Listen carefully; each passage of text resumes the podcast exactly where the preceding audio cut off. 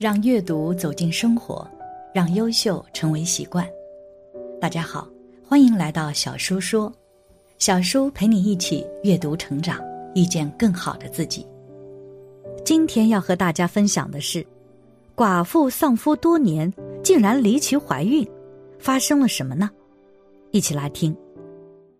佛说万法皆空，唯因果不空，也就是说。这世间所有发生的事情都逃不过因果，你种下什么因，就会有着什么果，这是亘古不变的道理。其实，在历史上就记载了这样一个故事，讲述了因果的道理。故事是这样的：这位寡妇丧夫多年，婆婆半夜偷偷看了一眼，没想到竟然发生了这一幕。事情发生在明朝正统年间。保宁府的下河村，有一位年轻美貌的寡妇，名叫卢秀莲。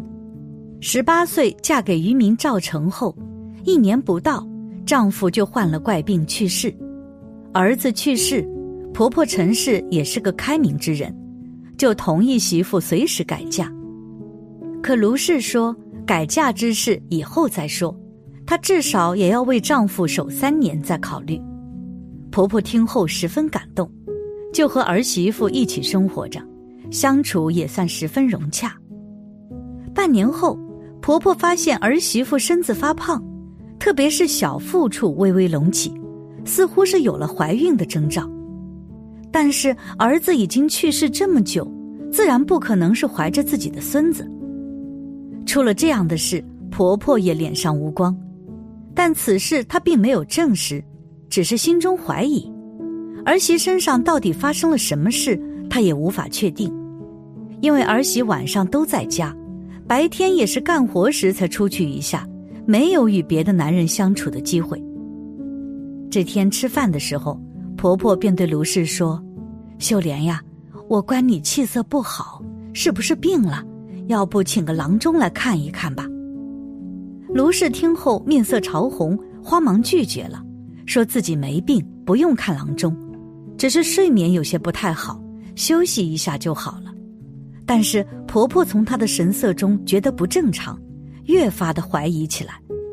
但这媳妇儿一直与她相处良好，尊敬有加，对秀莲的品行，婆婆也是十分认可的。但心头的疑惑没有解开，婆婆便没法放下心来。万一儿媳妇真做出了一些对不起赵家的事，传出去脸就丢大了。当天晚上，婆媳俩在一块做了刺绣后，便各自回房间睡了。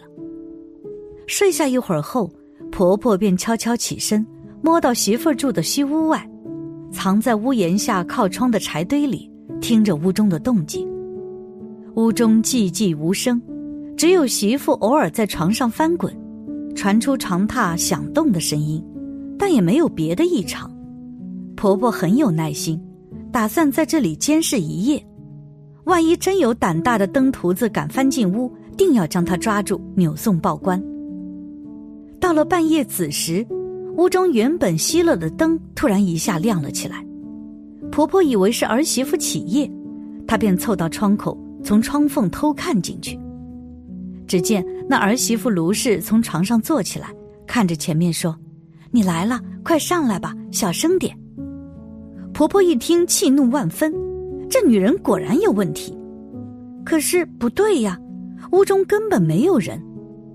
这时，却见卢氏又缓缓倒在了床上，竟然轻声呻吟起来，似乎很难受又很快乐的样子。这女人就自己抱着被子在床上翻滚起来，就像床上有个男人一般。婆婆瞪大眼，借着昏黄的烛光。看她在床上翻来覆去，表演足足半个钟，却真的没有发现别的人。婆婆大为吃惊，儿媳妇这样子，想必是中邪了，肯定是这样。但发生了这事，也不能怪她呀。这样一想，婆婆便认为找到了原因。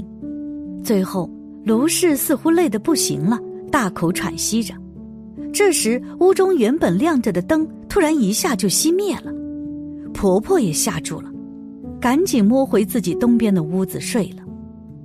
次日一早，婆婆便对秀莲说：“秀莲呀，你好几个月都没有回过娘家了，今天回去看看吧。听说亲家母身体也不太好，你把家里那两只大公鸡捉去，看望你娘亲一下，便代我问个好。”卢氏一听非常感动，谢过婆婆后，抓起两只大公鸡就回娘家了。她表示天黑前会赶回来。婆婆让她在娘家留宿一晚，她也不肯听。卢氏一出门，婆婆也连忙出了门。她去相邻的汪家沟村，找到了村里的老木匠汪老头。卢氏将她昨晚上发现的事全都告诉了汪木匠，请他帮帮忙。这汪木匠可不是一般人，据说他年轻时有奇遇，学过木经书，但汪木匠并没有用书上的艺术害人。反而多次用一些法咒之术帮助乡民们灭鬼驱妖，因此大家都非常尊敬他，有什么怪异之事都找他想办法。汪木匠年过五旬，还是一个老光棍，不过他身体很健康，明显没有受什么五弊三缺的诅咒，只是他不敢娶妻，就怕某一天有灾难降临害了妻儿。汪木匠听说后，立即便背着箱子跟陈氏去了他家。汪木匠进入卢氏的卧房，仔细勘察一番后，对陈氏点点头。他确实发现了一些异常的东西，他也不说破，打开木箱，拿出三根漆黑的钉子来，将三根黑钉子分别钉入床头前的两只床脚和床头的方木上。陈氏欲要问。汪木匠摆摆手，不肯多说。他水也不喝一口，就这样离去了。傍晚时，卢氏从娘家赶了回来。夜里，她还是如往常一样入睡。婆婆陈氏像昨夜一般躲在她房间外面，等着看汪木匠的手段显灵，看如何铲除这个邪物。又到了半夜子时，屋中的灯突然一下子亮了起来。婆婆透过窗缝紧张的看着，只见卢氏从床上坐起来，自言自语几句后，又准备躺下时，突然一下惨叫起来，她一下竟从床上蹦了下来。只见床头的方木上有一条巨大的黄鳝，被一枚大黑钉钉住了头，身子在床上疯狂挣扎着。这条黄鳝足足有手腕粗细，五六尺长。婆婆看见了屋中的一切。又听见儿媳的惨叫声，手里拿着把菜刀，推开门冲进来，对着那条疯狂挣扎的大黄鳝就是一通乱砍。黄鳝被他砍成了数段，身子化成一滩黑水，变得腐臭无比。这个邪物就这样被除掉了。卢氏扑进婆婆怀中大哭，在婆婆的安慰下，她说出了真相。原来她丈夫赵成经常在河里打鱼，都会捉回一些黄鳝来自己吃。当时黄鳝价格便宜，不太好卖，而黄鳝的味道又十分鲜美，和着蒜苗、辣椒一炒，那可是十分的美味。因此，他们一家人都特别喜欢吃黄鳝。赵成专门会从河边泥中抓一些大黄鳝回来吃。有一次。赵成抓着了一条十几斤重的黄鳝，这是一条黄鳝精。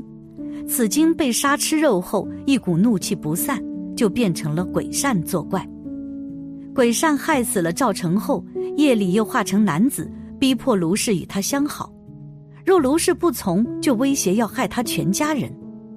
卢氏只得忍辱，与他在夜里相会。事情的真相到此便明白了然，婆婆也不怪媳妇。她毕竟是身不由己。第二日，婆婆带着礼物去感谢汪木匠。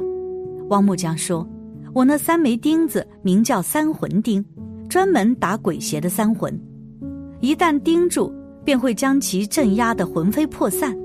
那鬼鳝白天便躲在屋中床下的地洞里，半夜时才能凭空出现。”汪木匠又给了婆婆一些药粉，让她带回去给媳妇喝下。可解后顾之忧。卢氏喝下药粉后，渐渐隆起的小腹几天后就恢复了正常。此后，她又与婆婆住了两年，才在婆婆的帮助下找了一户好人家嫁了。可见这世间凡事有因必有果，凡所有果皆有因可循。赵成杀了黄善金，所以被其报复，患怪病身死，这也是一种因果。如果仅止于此，黄善金也说不上多大罪孽。但这妖精化了鬼，还要玷污人家媳妇，这就有些过分了。最终被木匠高人出手镇杀，这也是他活该的下场。因此，身处在这人世间，切记不要违背这客观规律。如果持续种下恶因，终有一天自己会付出代价。而我们应该学习故事中的婆婆和儿媳，保持善念，做个善良的人，这样才能积累福报，结下善果。感谢你的观看，愿你福生无量。今天的分享就到这里了，希望你能给小叔点个赞，或者留言给出你的建议。别忘了把小叔分享给你的朋友。让我们一起成为更好的自己。还没有订阅小说的朋友，一定要记得订阅哦！我们下期不见不散。